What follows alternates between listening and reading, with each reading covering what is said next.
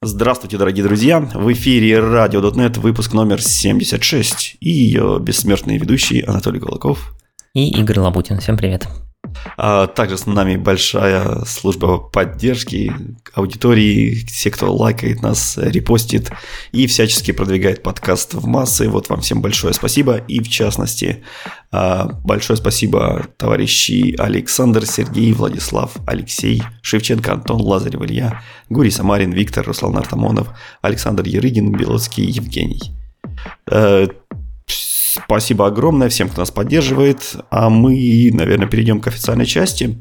Прежде всего, хотелось бы пригласить э, всех .NET разработчиков на конференцию .next, которая пройдет э, уже совсем скоро, э, в сентябре в Москве 16 и 15, 15 и 16 сентября. У нее будет как офлайн, на который, безусловно, мы вас всех и приглашаем. И также для тех, кто почему-то не сможет приехать, будет онлайн-трансляция.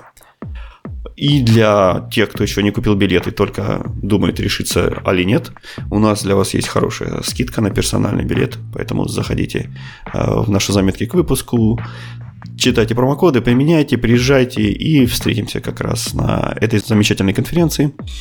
Может быть, еще что-нибудь вместе там замутим.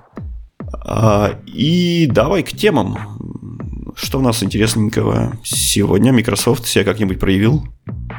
Microsoft пока себя не очень хорошо проявляет в том плане, что новых превью почему-то пока не выходит, хотя из вот, блин, той статьи, которую мы сейчас будем обсуждать, видно, что еще одно превью, видимо, должно быть. Но они выпустили интересные, это же не статья, это ишью в репозитории Рослина, в котором, которая заглавлен как список фич, которая команда Рослина ожидает увидеть в C-Sharp 12 релизе. То есть не то чтобы ожидают увидеть, в смысле, что они... они, они ждут, пока кто-то их сделает. Да-да-да, не то чтобы ожидают, они должны были должны бы их и делать. Ну вот они как раз э, оценивая свои там возможности, сроки, не знаю, сложность фичи и так далее, написали список того, чего ждать, чего нам ждать, чего нам не ждать. И давайте мы по этому списку пробежимся.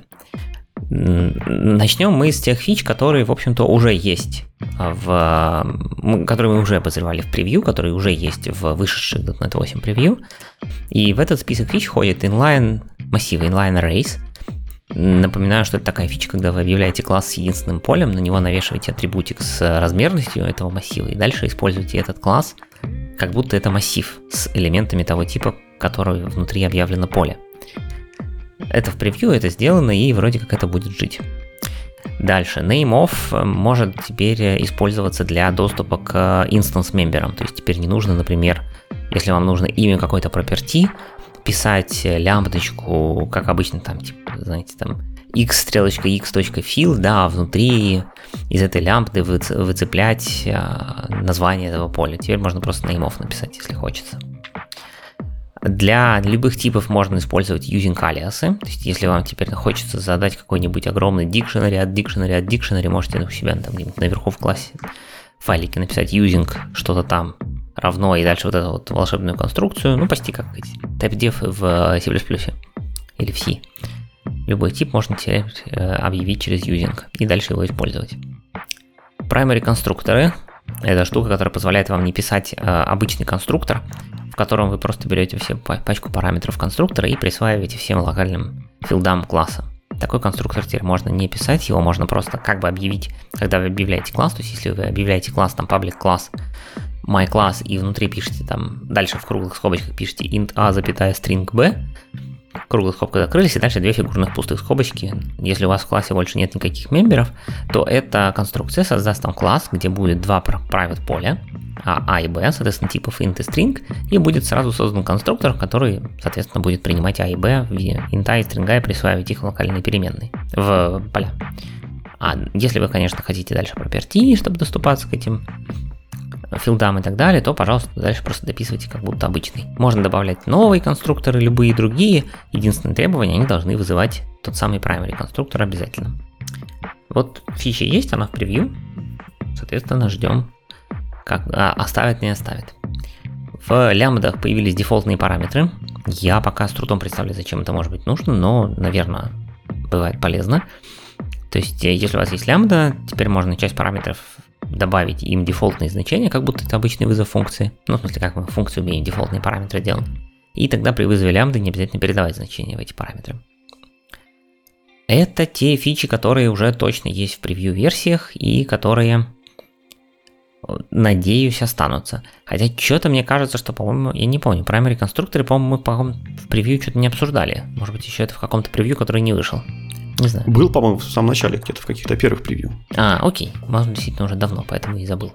Я больше боюсь, что они удалят то, что уже как бы заанонсили. Это больше на них похоже, чем как бы что-то новое появится. Ну, по-моему, на моей памяти это первый раз, когда они вот так вот э, пишут список того, чего будет, ну, довольно задолго до релиза.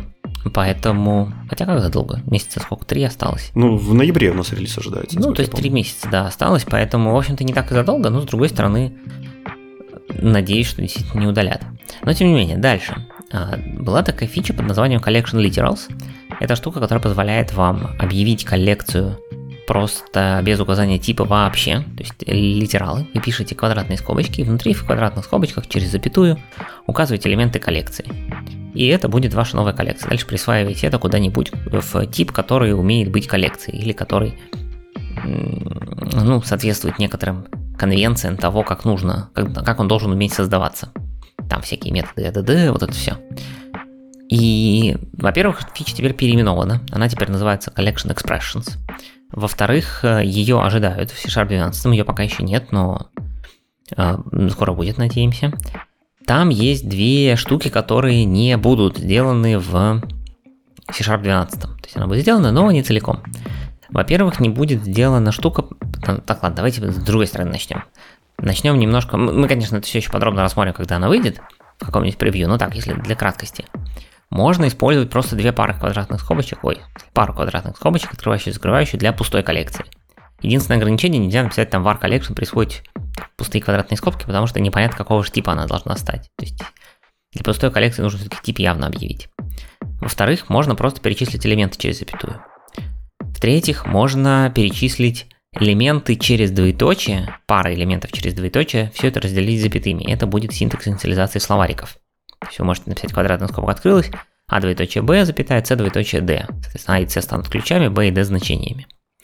А можно еще сделать такую штуку. Можно написать квадратная скобка открылась, а, запятая, дальше две точечки и b. И скобка закрылась, например. То есть это тот самый range оператор, он же оператор в collection pattern matching, когда мы хотим замачить Э, хвост, например, коллекции. Так вот здесь это будет означать, что нужно взять коллекцию B, та, которая указана с э, вот этим двоеточием, и вставить все ее элементы на место того, где они указаны. Таким образом замержить пачку коллекций в единую. Они это называют вложенными коллекциями, но они технически не вложенные, а именно они смерживаются в одну большую коллекцию в том порядке, в котором они встречаются в объявлении. Мне здесь больше всего показался непривычным синтаксис для дикшенери, для словарей. То есть, когда ты э, рисуешь квадратные скобочки, интуитивно уже понятно, что это должен быть какой-нибудь array, какой-нибудь массив. А здесь они в квадратные скобочки засунули синтаксис для словарей, и выглядит, конечно, очень непривычно. Да, выглядит непривычно, и это было большое обсуждение в начале этой фичи. Они очень хотели сделать это с фигурными скобочками, так как это принято, в общем-то, в C-Sharp. И так, по большому ну, да. счету, как мы везде все это инициализировали, да, через всякие new там массив, да, мы могли же инициализировать массив, но мы должны были написать вот эту вот волшебную конструкцию new квадратные скобочки в начале. Ну да, то есть все массивы, дикшнери, все объекты в C-Sharp, они инициализируются через э, фигурные именно скобочки.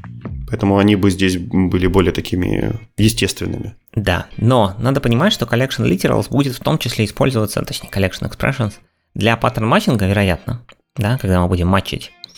И проблема возникала в том, что если там использовать фигурные скобочки, то там было огромное количество случаев, когда парсер невозможно написать, э, как это правильно называется-то, Короче... Однозначно. Однозначно, да, да, да, да, да.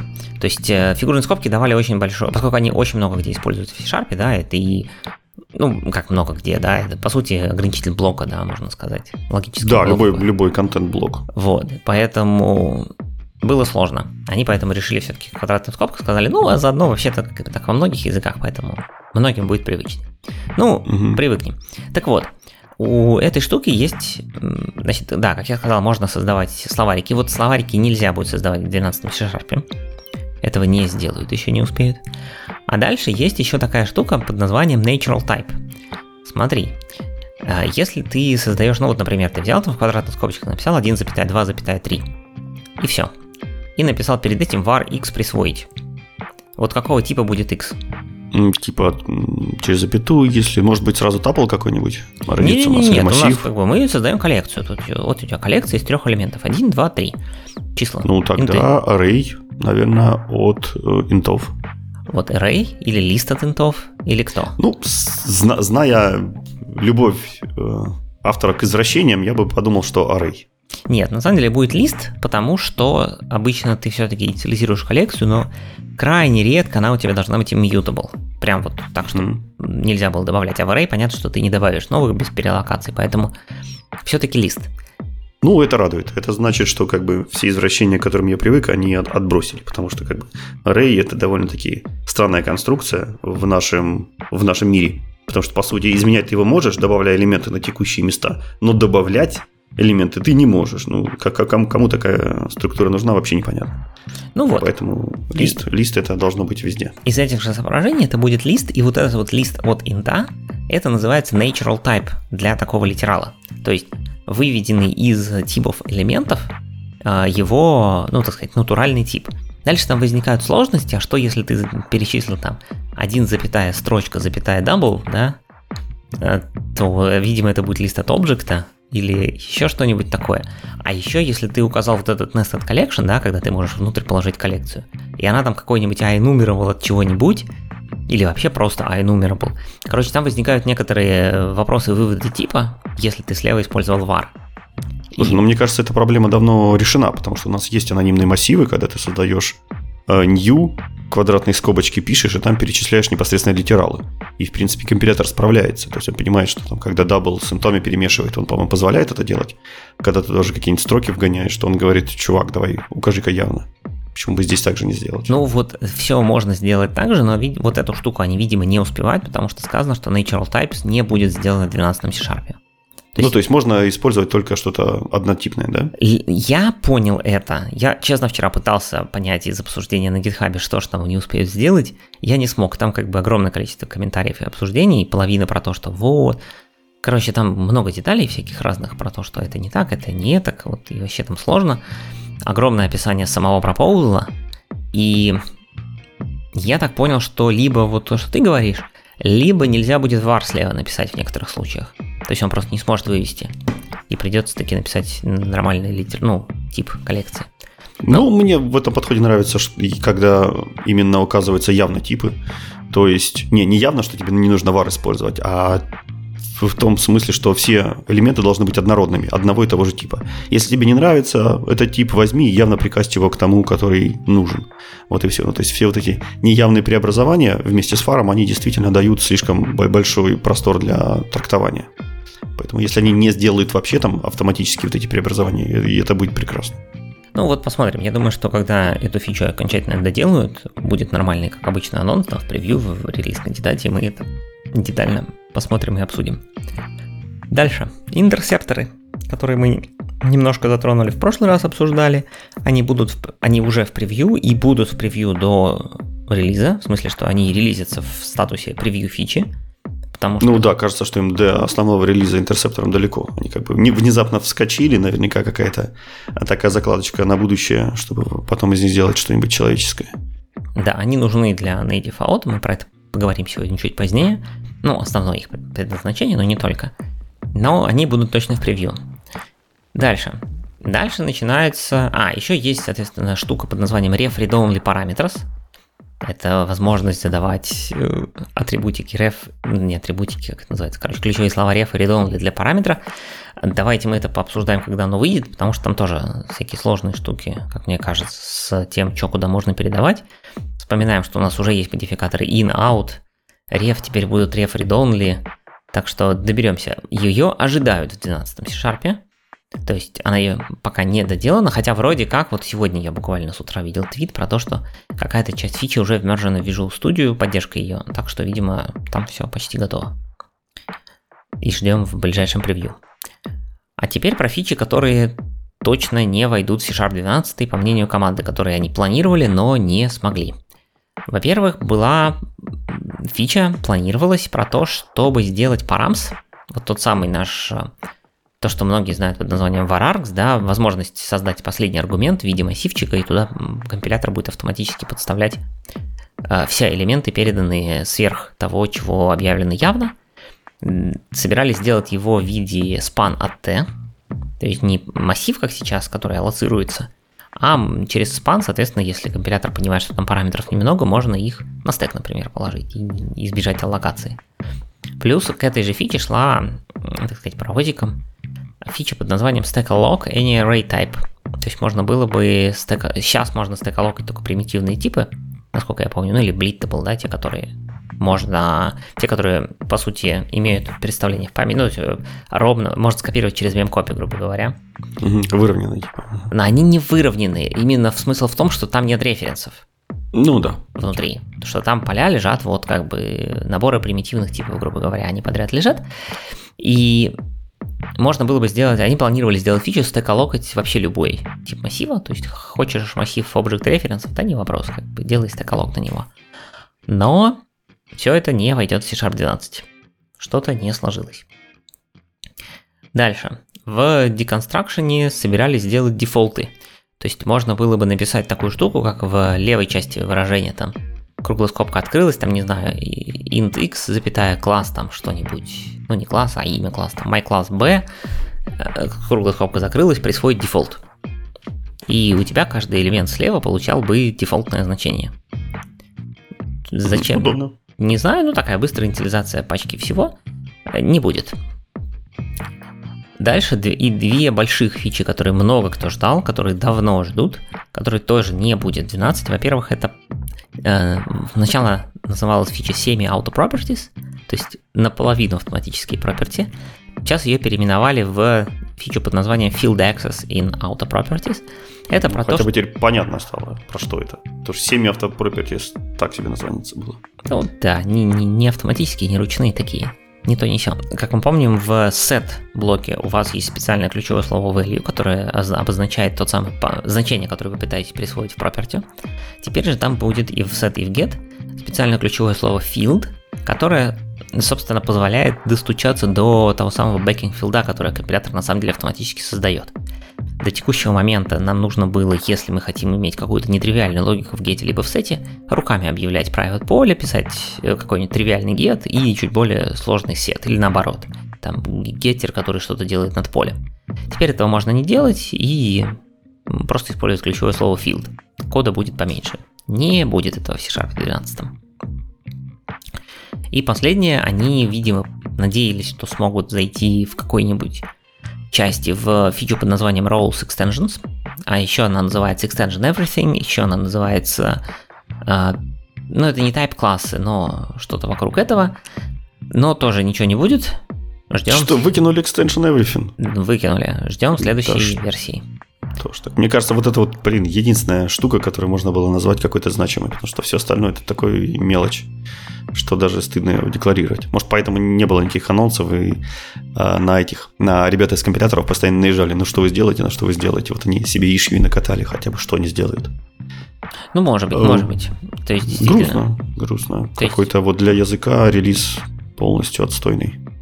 Ну, с другой, э, как бы проблема даже не в том, что он там какой-то отстойный, а в том, что это LTS-версия, которая выходит сейчас. И это значит, что даже если в 13 C-Sharp будет много каких-нибудь вкусных, больших, крупных фич, например, те же extension или еще что-нибудь, те же 7 автопропер, field access, простите, в автопропертях, э, все равно это значит, что кто-то не перелезет на какой там у нас будет уже 13 тысяч Sharp, потому что это будет 9 .NET, который не LTS, вот это все. Ну так да, что... конечно, вот хотя бы такой массовую фичу, как Extension Everything, вот если бы они внедрили, чтобы ее уже можно было сидеть осваивать как бы спокойно и а, без всякой опаски, вот было бы прекрасно. Да, теперь ее еще ждать долго. Но, с другой стороны, внедрят в 13 C-Sharp, обкатают на не LTS версии и к LTS какому-то ну, 14 конечно, будет да, хорошо. Вот мне почему-то казалось, что, что вот extension, они там уже практически готовы. Разрешите только это списать не на классах, а на всем подряд. Ну, там, блин, как-нибудь так. Ну, то есть там уже технически, по идее, все для меня было сделано. И был, был вопрос лишь в синтаксическом сахаре, и все. Вот что там можно было не успеть. Вот это интересно было бы разобраться. Ну, скорее всего, как обычно, э, что э, наивная реализация фичи подразумевает наверняка огромное количество возможностей использовать ее как-то криво, с каким-нибудь невалидным код-геном, еще что-нибудь. Вот. Ну, хотя бы чуточку там на пропертях вы дали там сделать или еще что-нибудь. Ну, хотя бы не везде, а так на половинку. Только... Semi-auto extension, знаешь. Да, да, да, да. То есть не, не совсем extension, не совсем everything. Не знаю, да, да, да. не знаю. Ну, я попытался, честно говоря, вчера найти по некоторым фичам, что же там, почему так или иначе не успевают, но каких-то быстрых там больших э, постов в, э, ну, точнее, комментов на гитхабе, типа вот, вот это мы не успеваем потому-то, потому-то, быстро найти не смог. То есть это все-таки, видимо, делается где-то во внутренних обсуждениях. Наверняка там есть среди этих сотен комментариев на GitHub к этим к пропоузлам сообщение про то, что вот все-таки давайте мы перенесем. Но, блин, тяжело найти. Не смог. Ну, хорошо. Будем ждать э, релизов, анонсов. Чего, пойдем дальше? Да, давай. А, давай, рассмотрим интересную статейку от Марка Симона, нырнем поглубже в архитектуру и узнаем, что такое ретроактивный континуитет. Ты знаешь, кстати? Впервые слышу. Ну ладно, ретроактивное слово слышу, а вот про кто, простите, это слово я первый раз слышу. Континуитет, ну что ты, ну это вот к а, тому пассажу, что Марк Симон иногда слишком, слишком сильно загоняется всякими хитро выдуманными фразами. Да, как раз хотел сказать, звучит как Марк Симон. Да, да, да, это он и есть.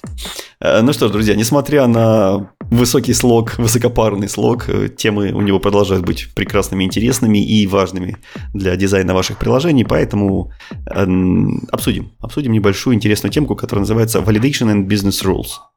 То есть, э, в основном, чем отличается валидация и бизнес-правила? И вообще, должны ли они отличаться? И вообще, где роль валидации в нашей системе?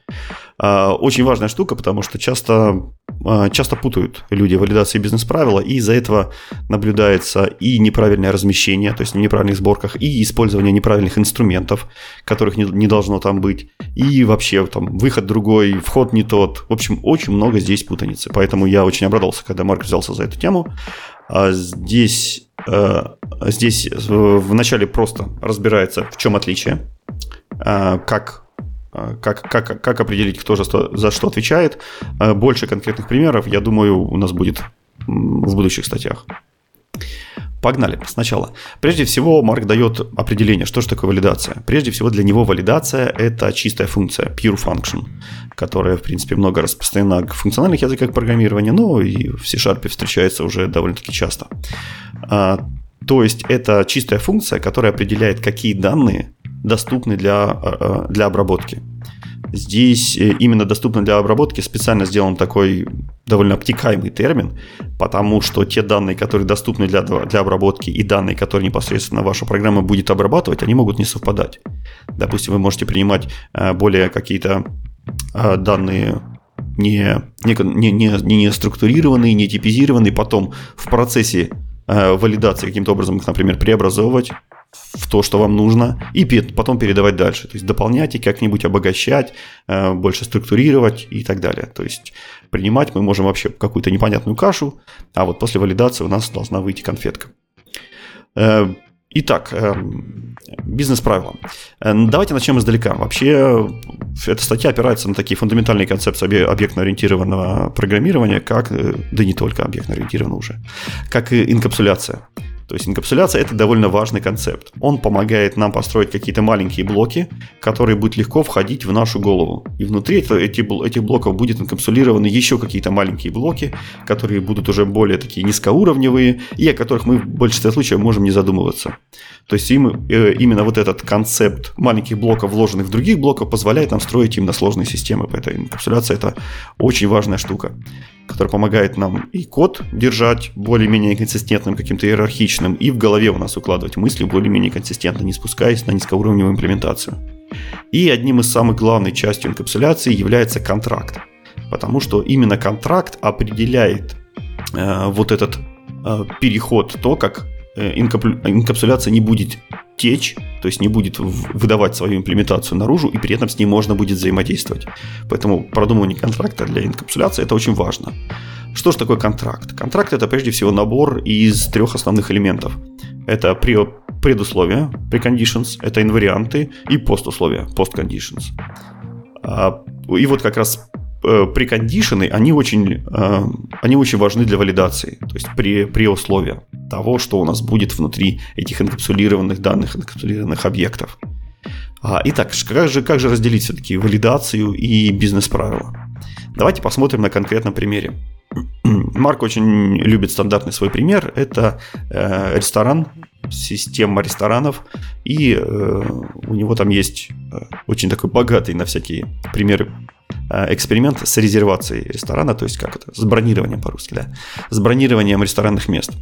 И, и вот представьте, что вам нужно не знаю, позвонить в ресторан или отправить какой-нибудь HTTP запрос для того, чтобы э, забронировать э, столик на какой-нибудь вечер. Э, в конце концов, вы хотите получить в случае успешного, успешного бронирования некий класс, назовем его reservation. То есть и этот класс должен внутри себя содержать то, что вам удалось забронировать, где забронировать, что забронировать, в общем, всю информацию о забронированном месте. Итак, что же является предусловием для того, чтобы вот этот класс reservation, его можно было создать? Как настоящий нормальный э, агрегат со всеми инвариантами. Ну, наверное, вам нужно будет дата и время, в которое у вас столик забронирован. Э, скорее всего, вам нужно будет количество гостей, которые планируются которые планируют посетить данный столик. Может быть, имена кон- контактов, там, имена, номера телефонов, e-mail, что угодно, вообще какую-то связь с контактами. Э, в общем, вот такие базовые там какие-то свойства должны в этом классике наверняка сохраниться. И очень часто советуют пойти дальше. И сказать, что этот классик, в принципе, не может существовать, если в ресторане все столики уже заняты. И также этот классик Reservation не может существовать, если, допустим, Э, столики заняты э, именно в это время, или ресторан в это время закрыт, или, допустим, не хватает столика в определенного размера для того, чтобы э, данное количество гостей посетить. Но на самом деле все, это не является предусловиями для создания класса Reservation. То есть класс Reservation, его на самом деле можно создать, зная время, количество гостей и так далее. И класс Reservation, в принципе, все равно на то, открыт ресторан или закрыт ресторан. Это уже более широкий контекст. И вот этот более широкий контекст, это уже как раз-таки есть бизнес-правила. То есть валидация, она должна находиться только на уровне предусловий. А, давайте немножко тогда разберемся, в чем же разница между предусловиями, бизнес-правилами, валидацией, как они с друг другом соотносятся и так далее. Из, тех, из того примера, что мы видели, а, а, самым главным описателем, по которому вы можете определить валидацию, это по-английски называется self-contained. Игорь, можно как-то это на русский перевести? Self как self-contained.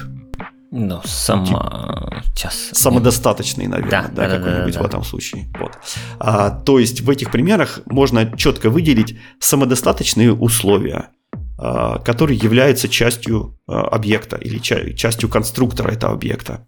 Вот, например, э, размер ну, допустим, мы, мы точно не можем создать резервацию без даты, в которой она зарезервирована, и без количества гостей, например. Это невозможно вообще создать этот класс.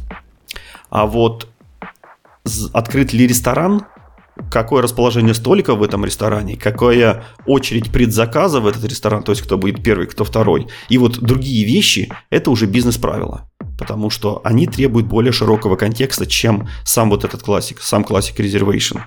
Им уже нужно знать и о текущем расписании, и о приоритетах, и о том, какие столики заняты или не заняты. То есть здесь уже подгружается какой-то более весомый контекст. А, поэтому именно вот здесь проходит эта грань.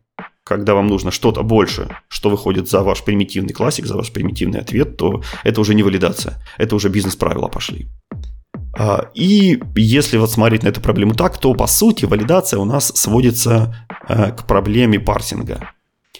А почему это так? В принципе, не очень, может быть, интуитивно, но на самом деле, что а, любая, любое наше приложение, у него задача, например, на входе, когда мы получаем какие-то данные там, с того же HTTP запроса, это взять неструктурированные данные, ну или плохо структурированные данные, давайте так. Это может быть там JSON, XML, CSV, вообще все что угодно. Любой там формат описания данных, но по сути для приложения они являются слабо структурированными, потому что у них нет типов, у них может быть не та структура, которую ожидает наша программа и так далее.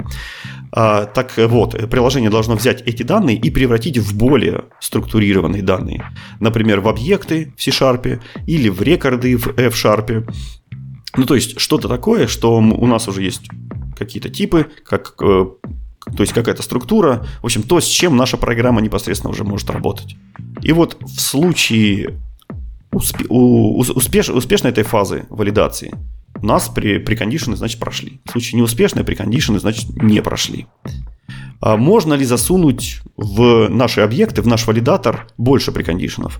Например, стоит ли, опять же, в валидацию запихивать то, открыт ресторан или закрыт ресторан.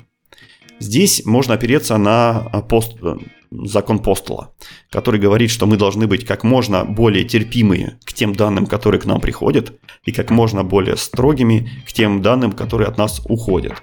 А это значит, что мы не должны требовать э, каких-то данных, даже не должны требовать каких-то а, данных, каких-то условий, которые нам не нужны как, как объекту для своего создания.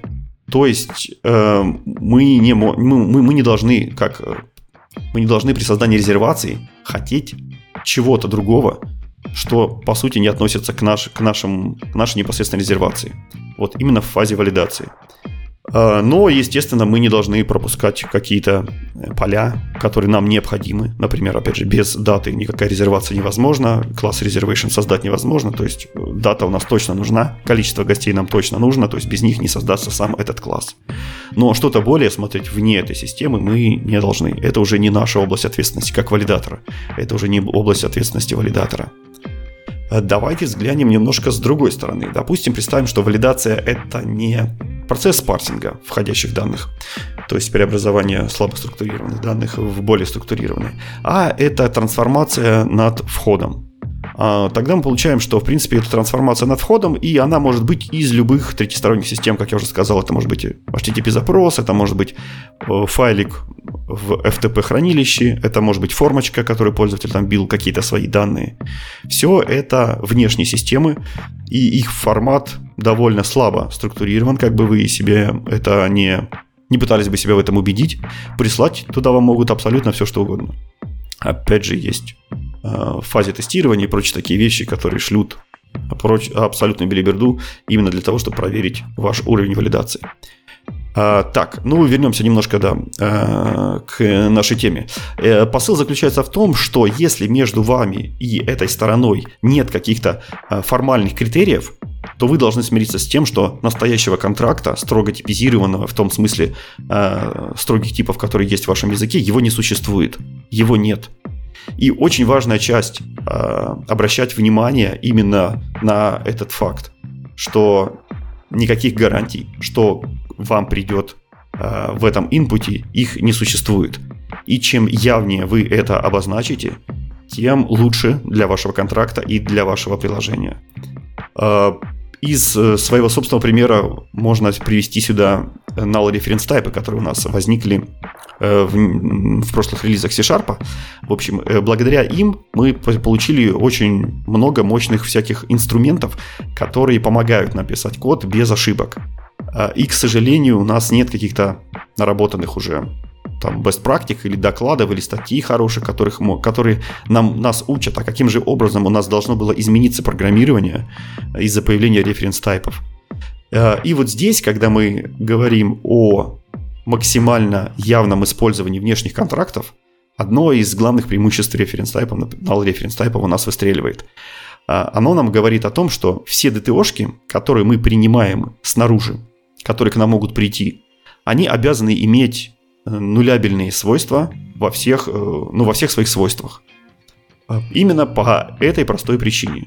Если вы требуете, чтобы к вам там пришел какой-то юзер с айдишником, никто никогда не гарантирует, что этот айдишник вам будет передан. Естественно, мы, вас за HTTP запрос можно выполнить, передать туда какой угодно объект, и в этом объекте, естественно, может не быть никакого айдишника. Правильно это или неправильно, валидный это запрос или невалидный, это уже определит следующий слой. Но та ДТОшка, которая стоит именно на границе десериализации, именно на границе парсинга, она должна давать максимум явной информации о том, что к вам пришло. Э, и именно поэтому у всех ДТОшек выставляются обычно нулябельные свойства, и уже потом на процессе валидации проверяется, что если это айдишник от пользователя нам обязателен для дальнейшей работы, ну тогда мы уже бросаем ошибку валидации и так далее. А, вот эта часть про то, что ваш внешний контракт должен быть как можно более явным, и он должен как можно более явно подчеркивать, что снаружи к вам может прийти абсолютно любая дичь. И чем больше у вас клиентов, тем больше у вас протоколов, тем больше у вас э, каких-то нестандартных, нештатных ситуаций, тем больше в, ваше, в вашем контракте будет этой дичи. Поэтому чем лучше контракт это отразит, тем э, прекраснее для вашего приложения, тем легче его будет поддерживать. Итак, возвращаемся дальше. Э, к нашей валидации. А, есть еще один тезис, что валидация должна быть детерминирована. Что это значит? Это значит, что если вы приняли какие-то данные единожды, вы не можете э, их, эм, их не принять на следующий день с формулировкой, что это был плохо сформированный запрос, что это инвалид-запрос. А, то есть, другими словами, если вы, э, если вы принимаете какие-то э, какие данные завтра, то Э, это вполне могут быть те данные, которые вы не принимали сегодня. То есть вы можете расширять свой контракт. Но если вы завтра какие-то данные отвергаете, то это не могут быть те данные, которые вы принимали сегодня. Заумно он, конечно, выразился, но по сути это значит, что если у вас, а, если вы сегодня принимаете какие-то данные, то вы не можете прекратить их принимать завтра. С формулировкой, естественно, что это плохо созданный запрос. То есть, что, это не про, что они не прошли валидацию. Если ваши данные проходят валидацию сегодня, они обязаны проходить валидацию завтра. Валидация именно про вот это. То есть, она детерминирована. Да, то есть вы не можете принять данные в эту минуту и отвергнуть данные в следующую минуту. Так не бывает. Ну, отвергнуть с точки зрения валидации, безусловно. Как отвергать данные, мы э, поговорим чуть дальше. То есть валидация должна быть детерминированная. Один и тот же вход обязан выдавать один и тот же выход. И независимо от, э, от даты, от времени, от версии вашего приложения, там, через год и через два года, все время принимая один и тот же вход, вы должны выдавать один и тот же выход. Это основы внешнего контракта. Дан, э, валидация должна, у валидации не должно быть сайд-эффектов. И таким образом мы приходим к тому, что валидация должна быть чистой функцией. То есть э, парсинг обычно тоже является чистой функцией. А, и, соответственно, валидация как, э, как один из э, как, как, наверное, под, не под множество, а как один из представителей парсинга, вот она тоже должна быть чистой функцией. То есть, если в вашей, в вашей валидации встречаются какие-то изменения, какие-то какие-то изменения данных или другие признаки там непьюрных функций, то значит вы делаете что-то не так. Это уже не валидация. Теперь подходим непосредственно к тому вопросу, а что же это такое. То есть, если валидация это такой технический контракт между вашей системой и третьесторонними при, э, приложениями, и валидация должна быть максимально стабильная, как, как, как только возможно, то как же все-таки вносить изменения? А изменения как раз вносятся именно в бизнес-логику. И э, это как раз бизнес-правила. Вот они меняются, они могут меняться довольно часто. И они должны меняться часто, это значит, что ваш бизнес живет. Но не валидация. На примере. Э, допустим, у нас в, резервации наших ресторанчиков есть такая функция, как зарегистрировать столик от другого пользователя, не от того, от которого мы сейчас залогинены. А, и ресторан становится популярным, и мы уже не хватает нам мест, и поэтому функцию резервации от имени другого пользователя мы решили прикрыть. Потому что нас столько вот так не хватает, и чтобы увеличить там надежность и посещаемость. Мы удалили эту возможность из нашего приложения. Что, собственно, произошло? А, произошло то, что мы изменили бизнес-правила.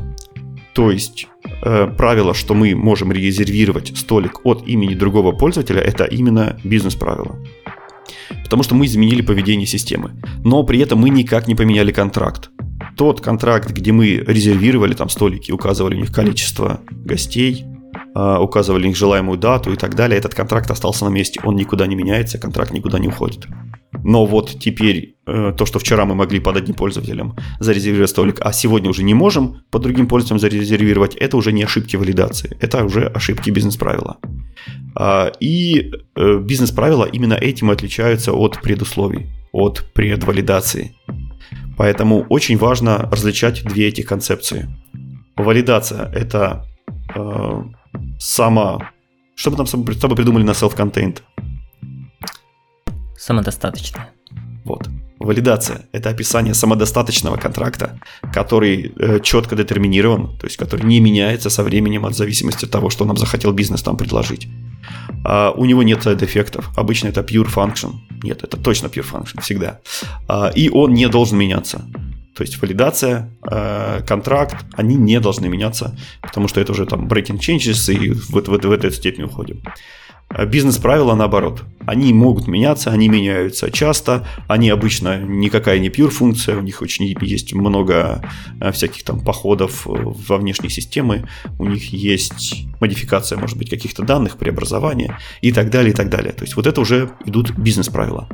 А у них в разные жизненные циклы. То есть одни мы меняем часто, в зависимости от того, как потребовал бизнес. Другие мы стараемся не менять никогда, потому что это наш контракт с внешними системами, и он должен меняться никогда. А, так как это у них разные жизненные циклы, то имеет большой смысл именно разделять две эти концепции. А, вы, вот, э, теоретически выделяются они именно так.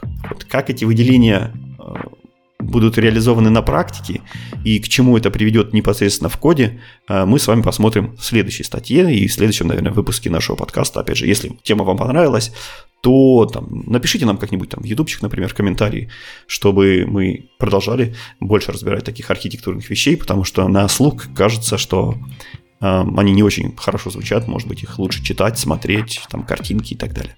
Поэтому, если вам интересно, напишите, лайкните, там, репостните, если э, наберется достаточное количество э, заинтересованных слушателей, то в следующем выпуске мы как раз-таки обсудим на конкретных примерах различия между бизнес, э, бизнес-правилами и валидацией. Это точно. Один лайк от меня, потому что пока я не очень понимаю, ну, как бы, да, хорошо, одно контракт, другое бизнес-правило, но клиент с этого что, у него все равно запрос перестанет работать от того, что ты поменял бизнес-правило. Понятно, что как бы он перестанет работать чуть по-другому и, может быть, вернет бизнес-ошибку, вместо того, чтобы там свалиться со словами «я тут строчку жду, это число посылаешь», но что-то как-то, не знаю, пока очень туманная тема. Видишь, первый шаг это для того, чтобы ты признал проблему. То есть здесь первый шаг Марк делает для того, чтобы мы четко понимали, что есть две разные части. То есть он очень много сил положил на, на то, чтобы их разделить и описать свойства двух этих частей. Как только мы смиряемся с тем, что это две разные части, у них дву, два разных свойства, тогда уже можно с ними работать дальше. Потому что многие их просто смешивают. Ну, то есть это самая первая, самая глобальная и самая большая ошибка. Люди смешивают бизнес-правила и валидацию в одну кучу и не делают никаких, ну, никаких различий.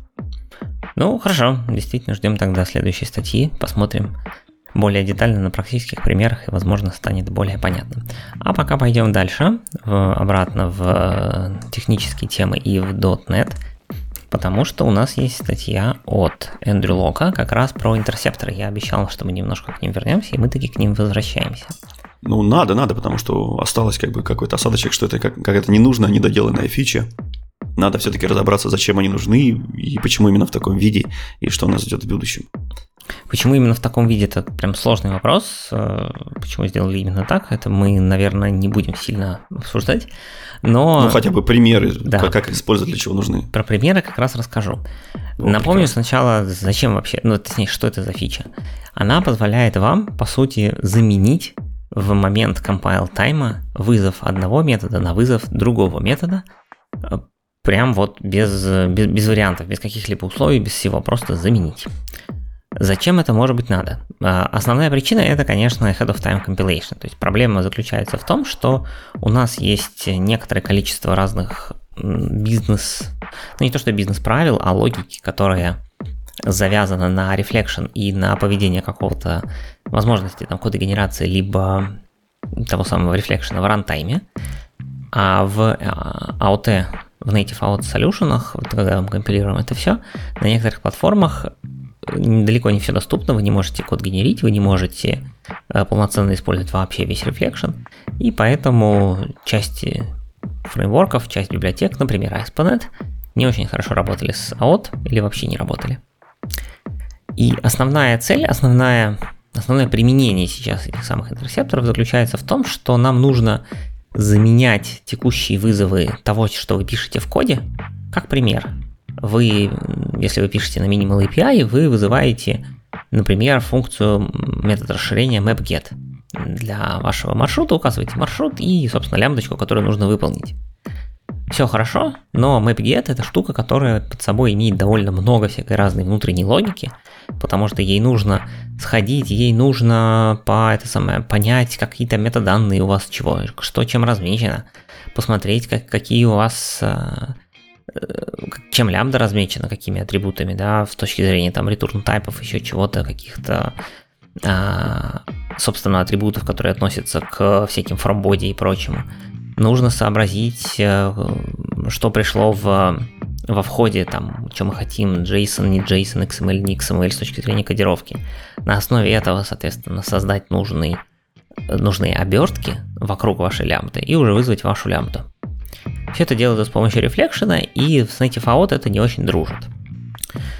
Но если вы достаточно внимательно следили за 8.NET, вы могли бы узнать, что уже есть source-генератор, который позволяет для Minimal API генерить, так сказать, нужные методы статически, без э, рефлекшена, и каким-то магическим образом все работает даже без этих самых интерсепторов. Как же это было сделано? К этому мы вернемся чуть-чуть позднее. Как же сделать это без интерсепторов? Сначала давайте э, еще чуть-чуть детально вспомним, как же технический интерсептор работает внутри. Во-первых, вам нужен атрибут intercepts location – в, как ни странно, несмотря на то, что интерсепторы уже в превью, они есть в SDK, вы можете их включить, но вот этого атрибута intercepts location, его нет в BCL. Его нужно объявить самому. И, по крайней мере, пока. Может быть, скоро добавят стандартный, но пока его нет. И это должен быть атрибут, у которого есть э, три параметра. Это путь к файлу, номер строчки и номер колонки в этой строчке. Дальше мы нужно, должны создать, собственно, класс интерсептора. Это статический класс. В нем нужно объявить метод, который полностью совпадает по сигнатуре с тем методом, который вы собираетесь э, замещать. То есть, если вам нужно повторить и return значение, и все аргументы обязательно, то есть они должны быть полностью соответствовать, прям буквально побуквенно, потому что иначе компилятор скажет «не могу». Компилятор в этом смысле доработан хорошо, он э, не будет пытаться вызвать якобы метод, хотя там ничего не совместимо, он аккуратно кинет ошибку компиляции. И после чего вы этот метод, который вы написали в этом статическом классе, декорируете тем самым атрибутом intercepts location и указываете location в ваших исходных кодах, что же нужно подменить. То есть буквально в файлике там программ CS замени, пожалуйста, вызов там mapget на пятой строчке в там 20 колонке. Вот ровно прям таким образом пишете. И... Очень низкого уровня, прямо, прямо, прямо ассемблер вспоминается. Да, э, казалось бы, это очень неудобно, но с другой стороны, предполагается, что эти самые интерсепторы вы не будете писать руками, а они будут генериться source-генератором. И тогда понятно, что source-генератор имеет нормальный доступ к вашим исходникам с, точки, с учетом того, как оно расположено в файле, и при изменении файлов вы можете ну, как бы source-генератор при сборке будет вызван заново, и он поймет новое значение положения ваших функций, которые нужно заинтерсептить, и обновить соответствующие атрибутики. Ой, зная находчивость наших программистов, я уверен, что они будут писаться не только из source-генераторов. Понятно. Никто не побрезгует указать и абсолютные пути на своем диске, и строчку, и колонку, прямо независимо от форматирования. Все это будут указывать ручками. А потом удивляться, почему у нас все сломалось, как только мы там отрефакторили наш, наш код. Да, ладно, отрефакторили. Enter нажал не в том месте, все. Ну да, как только у ReSharper вышло новое правило форматирования, которое там делает лишний пробельчик, то ваш, ваш интерсептор сломался. Все так. Но, по крайней мере, исходная идея была в том, что они генерят с генераторами. Давайте теперь поймем, посмотрим на вот тот самый Minimal API Source генератор, который у Эндрю Лока на самом деле есть отдельная статья, предыдущая часть, где описывается детально, как работает Minimal API Source генератор. Она очень технически детальная. Там как раз описывается, как же все эти тонкости создания метаданных и прочих хендлеров и делегатов происходят внутри. Но кратенько я постараюсь здесь объяснить. Проблема первая. Вот вы написали в своем коде в программ CS там что-то там, ваш там builder.mapget от какой-то строчки маршрута, запятая, лямбда, что нужно сделать, когда по этому маршруту кто-то придет. Возникает вопрос. Если mapget, напоминаю, что это extension метод, стандартный, поставляемый ASP.NET Core, и теперь мы хотим сделать source-генерированную версию этого метода, чтобы компилятор вызвал, ну или runtime, да, в, результате, ну, в основном компилятор, вызвал именно нашу source-генерированную версию, при том, что extension метод все еще находится в скоупе. Это прям непростая задача. К счастью, к счастью, в стандартном extension методе ASP.NET э, у метода mapget сигнатура заключается в том, что, ну, там, понятно, есть this первым параметром, поскольку это extension метод, потом есть string на маршрут, а потом есть делегат, который нужно выполнить. Так вот, делегат там аргументом вида типа делегат. Прям вот у нас есть такой тип систем делегат. Вот он как раз там в качестве аргумента. И ребята, которые писали Minimal API Source генератор в Microsoft, они использовали, ну, такой, это прям хитрый трюк, который можно использовать, по сути, только один раз, потому что дальше уже нету э, более специфичных типов. Они сказали, хм, у нас есть правило разрешения перегрузок, то есть если у вас есть несколько подходящих методов, компилятор будет выбирать наиболее подходящий. Поэтому source-генерированная версия использует сигнатуру не вида string, запятая делегат, а string, запятая func от, ну, соответственно, от того типа, который вы возвращаете из вашего API. Да. Ну, это как-то совсем некрасиво. Фан от стринга и так далее. В итоге, из, поскольку это делается, поскольку это source-генератор, он в моменте выполнения знает, что вы точно оттуда возвращаете, он может все проанализировать, сгенерить нужный фанк, а компилятор при вызове точно будет вызывать func-string. Но точно со звездочкой там есть способы сделать еще более специфичную версию, как пишут в статье, но я уже там не сильно закапывался в эти детали. Но на самом деле, да, это построено на таком очень шатком фундаменте. И именно поэтому, собственно, началась тема с э, интерсепторами и всем добром. Есть еще один момент. Ну, допустим, мы сделали вот этот вот самый э, от string. Мы смогли сделать так, что mapget вызовется из нашего source-генерированного кода. Вопрос. А как нам понять? Мы же м- не знаем, по большому счету, внутри метода, в каком контексте его вызвали снаружи. То есть мы не получаем довольно много информации из-за того, что это там func из-за того, что, короче, это не, не, не полноценный метод, который имеет доступ к рефлекшену. В смысле, метод полноценный, в смысле, он к рефлекшену доступ не имеет. Поэтому из-за, тон, из-за тонкости того, как могут вызываться эти мапгеты, результа, результирующая м- функция, которая source генерировалась, она на самом деле имела еще два параметра – она имела стринговый параметр caller file path, аннотированный атрибутиком caller file path, и, соответственно, интовый параметр caller line number, аннотированный атрибутом caller line number. В итоге source генерированную версию прилетала маршрут, прилетал ваш лямбда, и прилетало два параметра под названием «Откуда вас вызвали». Компилятор их автоматически подставляет. После чего этот самый file path и line number использовались в словарь, в качестве ключа словаря который имел в качестве значения source-генерированный вариант хендлеров, который собирал всю нужную там, метаданные, вот это все, и вызывал фактически вашу лямбду. Ну да, чтобы однозначно определить, а именно откуда нас вызвали, и сделать, и выдать именно тот код, который нужен для конкретного места. Да. И вот тут, во-первых, это, ну, технически это не факт, что прям медленнее рефлекшена, но все-таки не очень здорово, потому что, во-первых, передается некоторая дополнительная информация, а во-вторых, есть лукап в словарик, в-третьих, есть расход накладной по памяти на этот самый словарик. Понятно, что эндпоинтов там не миллионы, и словарик, скорее всего, маленький, но все-таки некоторый дикшнери лукап есть. Но интерсепторы позволяют сделать это на уровне прям в момент компиляции, то есть, по сути, мы как раз это и делаем. Мы берем, указываем файл path line number, ну там еще колоночку, да, и говорим, вот в этом месте замени.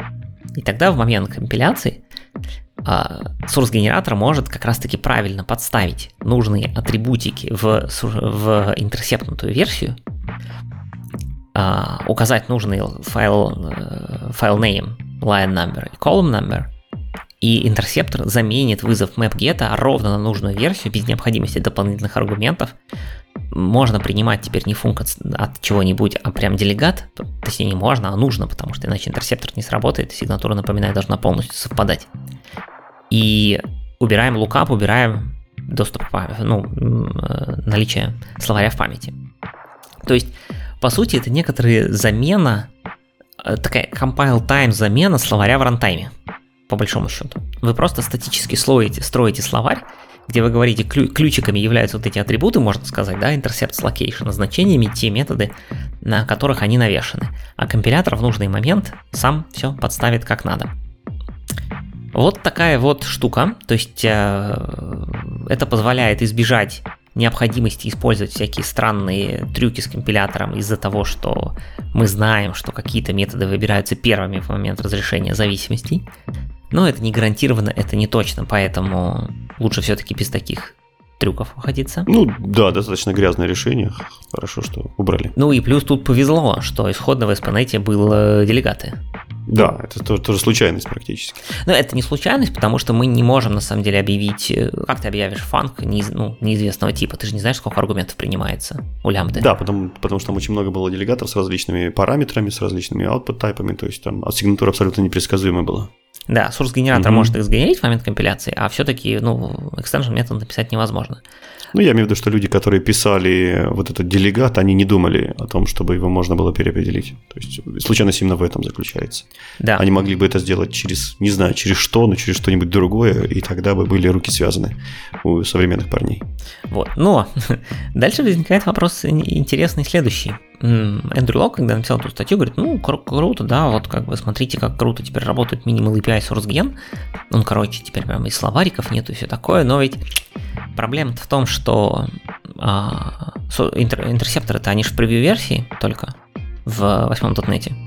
И поэтому, мол, ну, это все, конечно, хорошо, я вот вам все это рассказал, но в релизе, наверное, все-таки будет опять версия со словариками, ну, потому что, как бы, ну а как? Превью все-таки тогда и тогда в... И в Твиттере такой написал, значит, на что ему ответил а, один из менеджеров, я так понимаю, как раз команды Рослина вроде как. Я сейчас не помню, кто точно, но э, смысл в том, что кто-то из команды Рослина, который всем этим занимается, э, который сказал, не, ну все будет не так, смотрите, интерсепторы, они в превью. Для того, чтобы их использовать в вашем коде, вы должны в CSPRG обязательно включить флажок специальный, там Intercept Preview, вот это все, заенейблить, без этого не заработает. Но Minimal API Source генератор будет использовать интерсепторы в продакшене в восьмом .NET. Интересно, то есть превью оно больше не превью?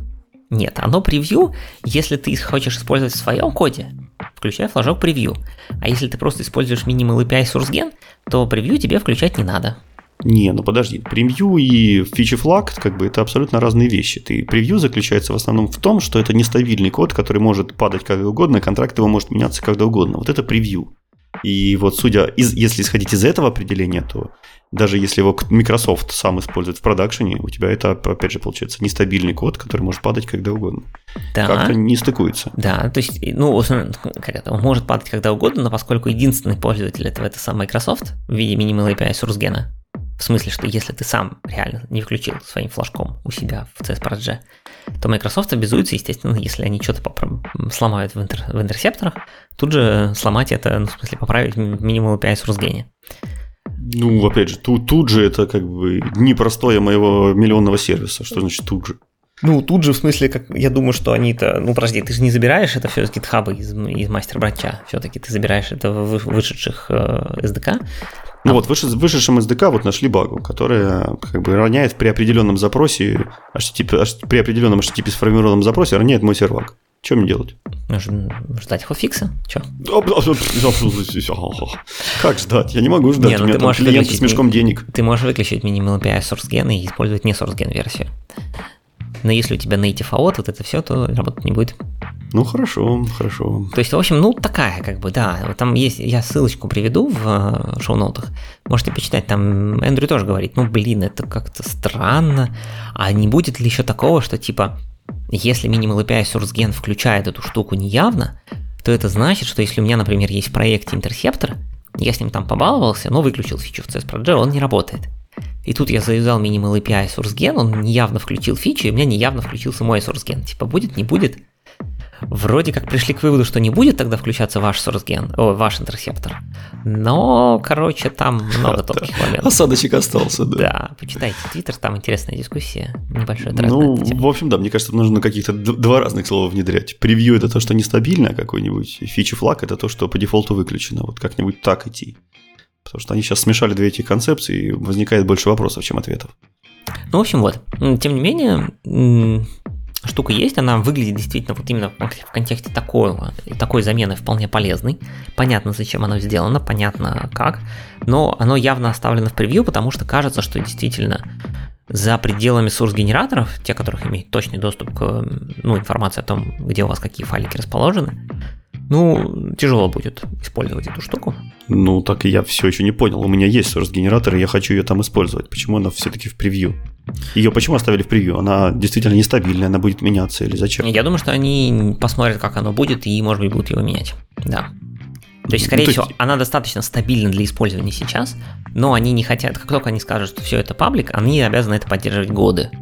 Вот. Ну да, да, это действительно так, но опять же, чувствуется какая-то смешение концепций. Если это все стабильно работает и как они запланировали, сделало хорошо настолько, что они сами в своем продакшн-коде рекомендуют это все, ну не рекомендуют, а используют это все, то почему не разрешают другим пользователям также точно честно и открыто использовать, то есть сним, снимут флажок а, превью.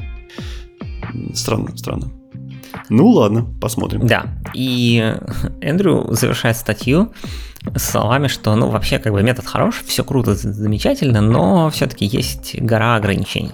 Во-первых, вы так можете интерсептить только вызовы методов. Вы не можете подменять вызовы пропертей. Вы не можете, там, не знаю, подписки на ивенты, например, подменять или еще что-нибудь в таком духе. То есть только вызовы методов. Ну, кажется, что не так страшно, потому что все-таки основная цель должна быть именно методы, да. если ты хочешь заинтерсептить проперти ну, или еще что-то. Тем не менее, нужно Наверное. понимать, что это все-таки так сказать, ограниченное решение. Второе. Да. А метод э, должен полностью совпадать по сигнатуре. Прям вот, exactly. Тут компилятор Почему поможет. это плохо? Ну, Почему это, это типа плохо? ограничение, по его мнению, что если ты как бы меняешь что-то где-то, то, ну, понятно, что да, иначе непонятно как. То есть, как он пишет, типа, могло бы быть так, что там по совместимым типам еще что-то куда-то, ну, не знаю, ты там int на long заменил, ну, как бы у тебя ну, ты не можешь... Сейчас смотри, у тебя есть, например, метод, который ты хочешь интерсептить, и у тебя есть два его варианта с интом, с лонгом, да, в смысле э, два разных метода, которые ты хочешь интерсептить. Ты интерсептишь одним сразу с лонгом. Ну, типа, вроде оба влезают, должно бы влезать, но... Да, ну, это опять же... Ну, это такая микрооптимизация, это... да. Да, с учетом того, что это ты делаешь из source-генераторов, тебе лишний раз нагенерить 10 методов, как бы никаких проблем нет, которые отличаются просто да. интом и лонгом. Вот. Ну, то есть, мне кажется, это хорошее ограничение, наоборот, оно дает меньший простор для ошибок. Отлично. Следующее ограничение. Вы можете интерсептить методы только в коде, который компилируется. То есть нельзя в библиотеках. Это... Да, это, наверное, при, ну, при, они застраховались от того, чтобы как раз не прийти в тот ад, когда ты понятия не имеешь, кто, откуда, что вызывается. Ты теперь хотя бы в том аду, когда ты понимаешь, что только твой код может измениться. А вот какой-нибудь систем datetime ты уже не поменяешь таким образом. Это правда, но с другой стороны есть неудобства. Например, он приводит в статье такую штуку, например, во многих компаниях есть какой-нибудь стандартный нугет, который, например, э, добавляет какие-нибудь стандартные health-чеки, health endpoint да, в ваш SPNet. Угу. Там как раз будет тот же самый mapget. То есть там extension метод с каким-нибудь minimal API, там типа mapget то, mapget все, и вот в них тоже mapget не подменится. Да, да, действительно. Ну, наверное, ничего не мешает тебе вот эту стандартную библиотечку откомпилить с уже подменой.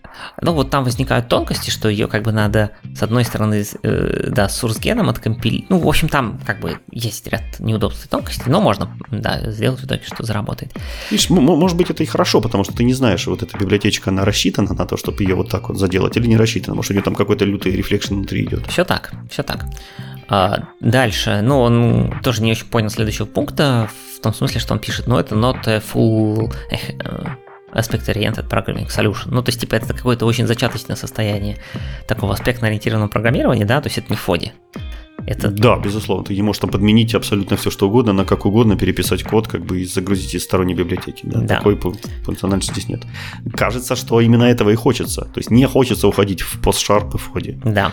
Потому что это страшно, это неконтролируемо, это безобразно. То есть чем больше у нас будет ограничений, чем уже мы будем эту штуку использовать, тем лучше. Ну и безусловно она нужна, тут никуда не денешься.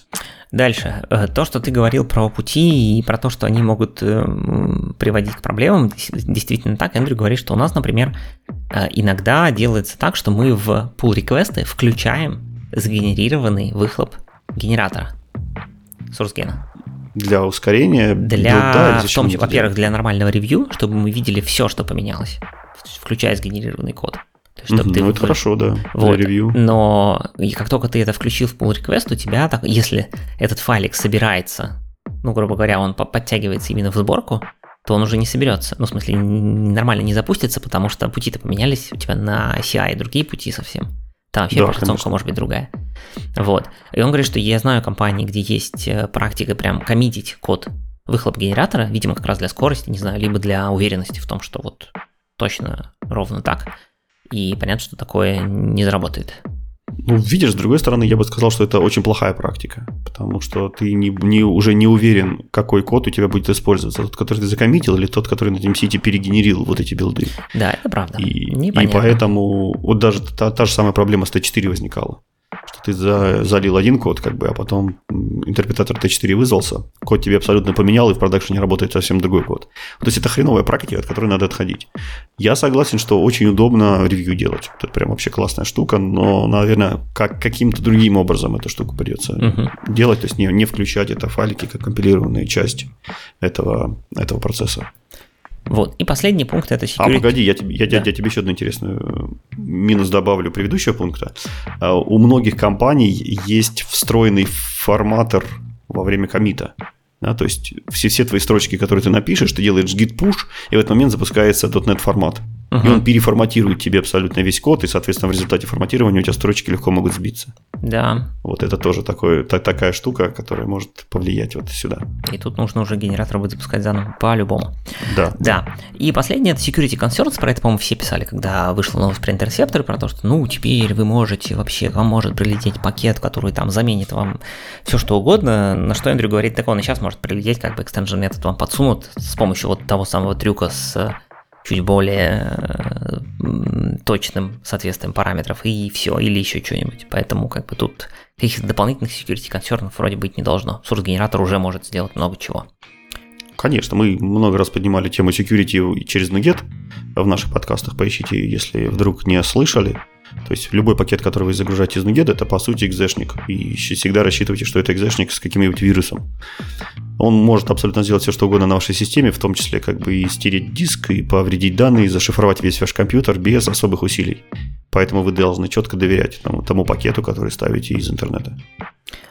В общем, вот такая история про интерсепторы. Посмотрим, как она проживет превью, посмотрим, что в ней еще успеет поменяться до выхода релиза и как оно будет дальше развиваться в девятом дотнете. А пока пойдем дальше. Отлично. Так, дальше я хотел вам рассказать про долгожданную штукенцию, которая наконец завезли в ReSharper. И, ну, соответственно, скоро или уже в Rider пока анонсов не было на момент выпуска подкаста. И это замечательная штука, которая называется Accelerate Your Testing Workflow with Unit Testing Creation and Navigation. Эм, улучшите ваш э, опыт использования э, тестов при навигации и создании с помощью нашего чудесного инструмента. В чем же заключается такая штука, которая нам очень всем нужна и которую мы долго ждали. Прежде всего, это тема про юнит-тестинг. Юнит-тестинг – это прекрасная вещь, которая позволяет вам держать код актуальным, красивым, поддерживаемым, стабильным. А, и, в общем, мне кажется, уже давно во всех проектах принято как стандарт, что тесты обязаны быть. В том или ином виде еще можно обсуждать, но они там должны быть. Чем больше они там есть, тем лучше. А, и мы очень часто для того, чтобы написать тесты, предпринимаем довольно такие скучные и нудные действия. Например, переключение между тестовым классом и продакшн э, кодом. То есть продакшн кодом э, JetBrains называют код, который не тестовый, который настоящий, который запускается непосредственно выполняет вашу логику. Естественно, он может крутиться не только в продакшене, но более, наверное, близкого и понятного слова не нашлось. Поэтому продакшн код в данной статье это тот код, который непосредственно выполняет всю логику, и тестовый код это тот код, который тестирует вот эту логику продакшн кода. А, итак, очень часто мы навигируемся между продакшн-кодом и тестовым кодом, пытаемся их каким-то образом вместе синхронизировать. Там, если поменяли входные аргументы, то бежим в тест, там меняем входные аргументы. А, переименовали классик, бежим в тест, там переименовываем классик. А, и вот много такой нудной работы, которая, казалось бы, должна быть автоматизирована. И, кажется, это не только нам, это кажется э, всем людям вокруг уже довольно-таки давно, потому что соответствующая issue Э, в, репози... в репозитории ReSharper была создана в 2010 году. Может, были и позднее, но указано именно это. То есть 2010 это больше 13 лет. Больше 13 лет мы ждали с его момента, и вот наконец наступил релиз 2023.2, в котором наконец сделали нативную, ну, с точки зрения как бы ReSharper, а, поддержку как раз навигации между тестами и продакшн кодом. Ну, не только навигацию. Э, нативный в том смысле, что до этого был плагин а, от Маттиаса Коха, который назывался Linker, и он как раз помогал навигироваться между тестовым кодом и продакшн кодом. Если вдруг вы почему-то не можете использовать там ReSharper последней версии, то в плагин, по-моему, вполне рабочий и может вам помочь. Ну а мы давайте непосредственно рассмотрим лучше, что же ReSharper теперь умеет делать. Прежде всего, это навигация, та же самая, что я упоминал выше, между вашим продакшн кодом и тестовым кодом. Вы можете выбрать в меню Navigate to, а, занавигироваться или в код, или в продакшн код, или в тестовый код. Также у нас есть shortcut, который называется Ctrl-UF, и который просто переключает вас, если вы если вы находитесь в тестовом коде, он вас возвращает в продакшн, и из продакшна в тестовый. Все понятно. А, безусловно, прекрасно, что добавился новый экшен, который называется ReSharper Go to Linked Type Action, на который вы можете забиндить абсолютно все, что угодно, в том числе любой шоткат, который вам нравится. И при переключении, естественно, сохраняется э, каретка ввода, что тоже, безусловно, удобно, потому что половину метода можете написать, переключиться, пописать эту половину метода там, вернуться и начать писать там же, где были до этого, что, безусловно, приятно.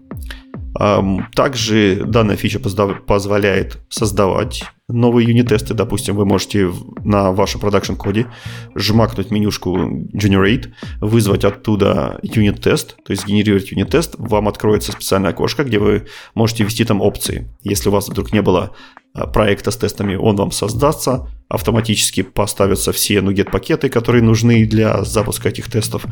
А, у вас спросится там фреймворк, у вас спросится имя проекта. В этом диалоговом окошке все будет, а, в общем, четенько и красивенько. И соответствующий тест добавится в новосозданный проект. Если уже проект был или тестовый, тестовый классик уже был, то просто молча новый тест добавится к данному классику.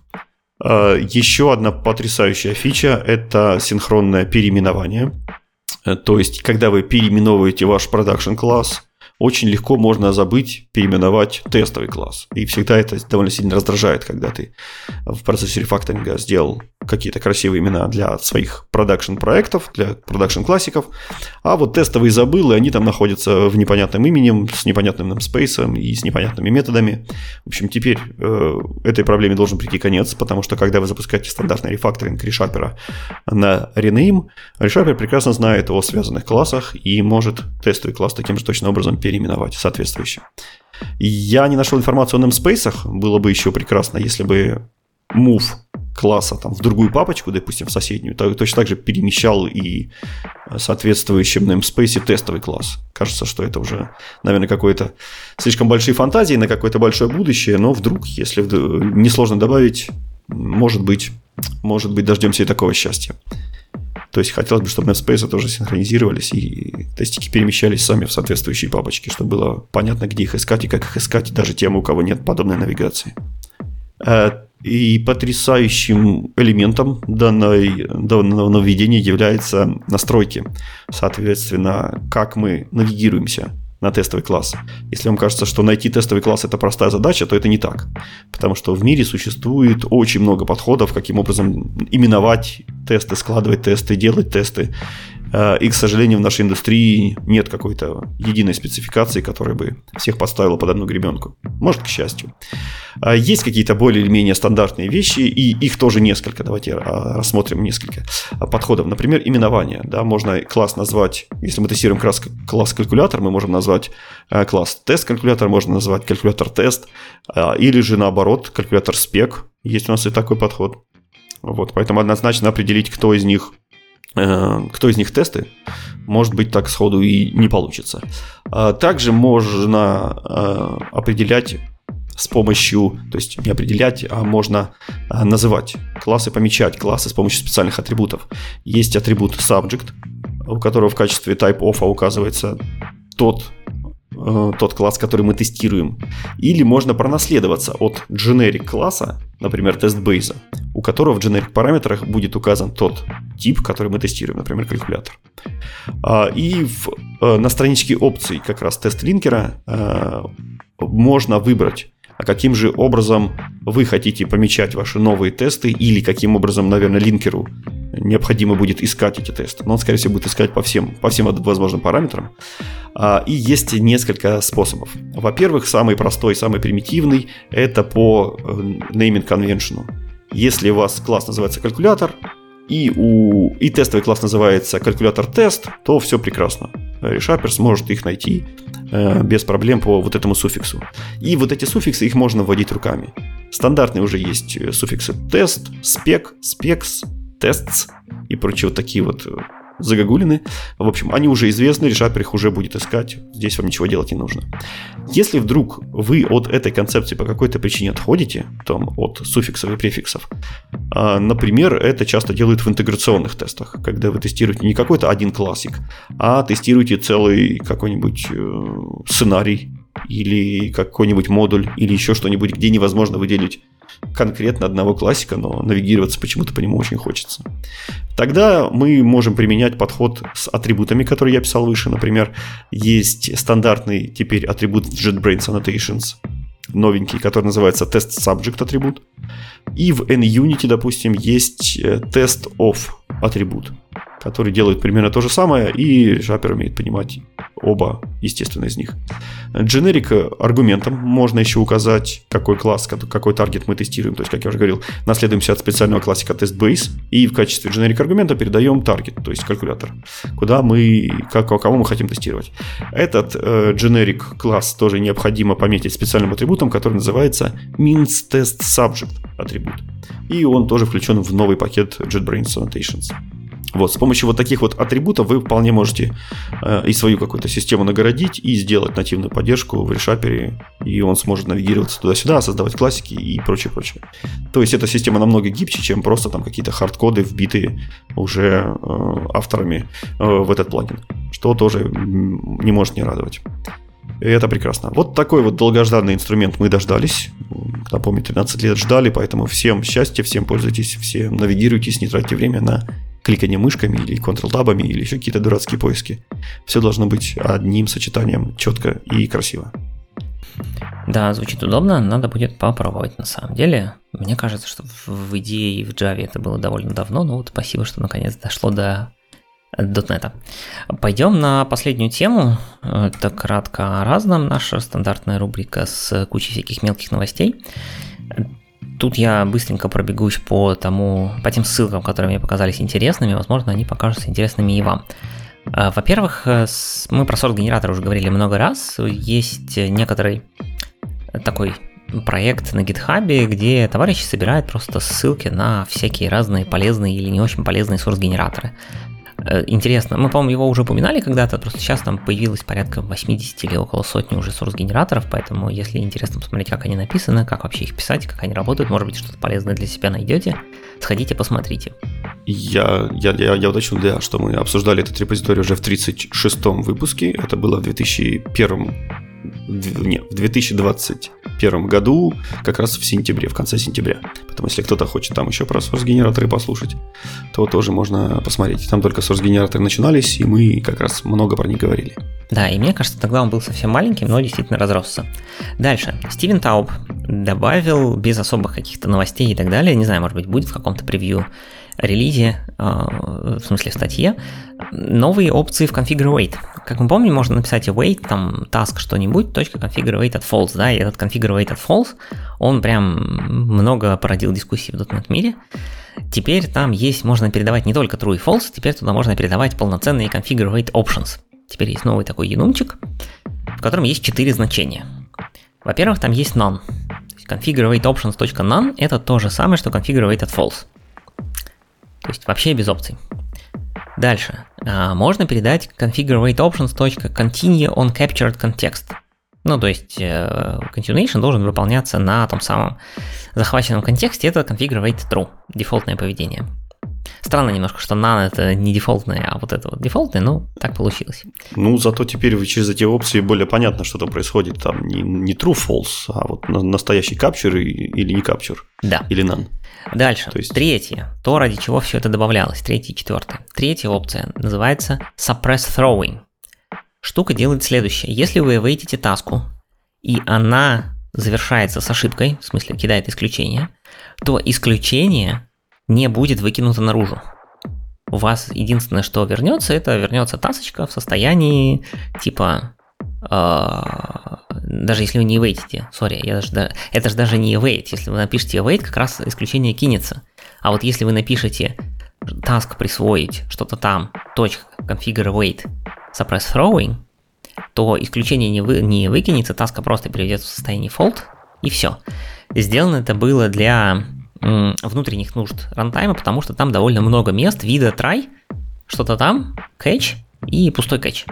Типа попробовали, ну, свалилось с исключением, да и ладно. Ну, это довольно такая интересная штука, потому что обычно пустой кэдж – это признак плохого тона. Да, но, видимо, в каких-то местах есть, возможно, где-то с какими-нибудь внешними API взаимодействие, какими-нибудь, не знаю, с чем. Я не читал детально, там довольно много мест в пиаре поменено, файлов 30, мне кажется. И я так понимаю, что, ну, цена такая, что раньше как бы, ну, создали исключение, кинули, это дорогая операция, поймали и ничего не делаем. Если мы заранее знаем, что нам не важно, какое исключение выкинется, давай сразу напишем, что не надо его кидать и даже создавать мы просто по таске сможем понять, закончилась ли она успешно или нет.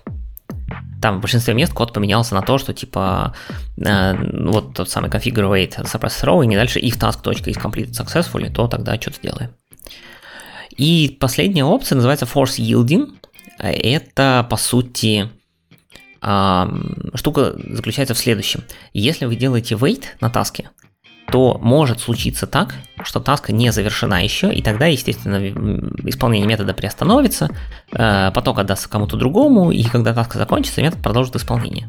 Если таска уже в состоянии completed, то, как правило, поток не отдается и просто продолжается исполнение дальше. Но есть случаи, видимо, это вот очень тонкая многопоточка и так далее, когда вам нужно сделать так, чтобы поток точно освободился, даже если таска уже completed. Вот на этот случай делается force yielding. Я, кстати, часто встречал такой код, который там слип 0 делает или что-то в этом духе, как раз-таки для этого. Поэтому, да, не такая редкая ситуация. Ну да, wait task delay от нуля – это классика для этого дела. Раньше была, теперь вот э, можно написать аккуратную configure option. Да. Ну, безусловно, пролетарии ждали другого, когда уберется этот вообще конфигуровый. Ну, ну, да, совсем... там в комментах тоже, по-моему, написали ему. Типа, Стивен. Как бы, если уж пошли трогать, ну потрогайте да, до конца. Да, да, да, да, это типа более дорогая, дорогая, видимо, изменение. Ну да, безусловно. Дальше. Дэвид Фаулер написал очередной свой репозиторий с а, демкой про то, как использовать Identity Endpoints новые. То есть, если мы, по-моему, это тоже уже обсуждали в каком-то из прошлых превью, когда в ASP.NET добавили новые Identity Endpoints, которые, с помощью которых можно логиниться, там токены создавать. Вот это все. Там речь не про GVT, но просто про какие-нибудь токены, то Дэвид вот написал репозиторий, где можно посмотреть, как это используется на практике, в лучших, так сказать, традициях того, как это предполагается командой ASP.NET. Такое ощущение, что у Дэвида как бы забрали права на микрософтовский блог и явно не выдают. Дайте уже Дэвиду права, пусть нормальные статьи пишет, а не вот эти вот э, гисты в, и в этот э, в GitHub. Хочется ну, нормальной, развернутой, понятной, красивой статьечки. Да, ему, видимо, лень. Он это... Да, судя по всему, да. В теннис играет и на вакейшенах если судить по Твиттеру, по крайней мере сейчас. Дальше.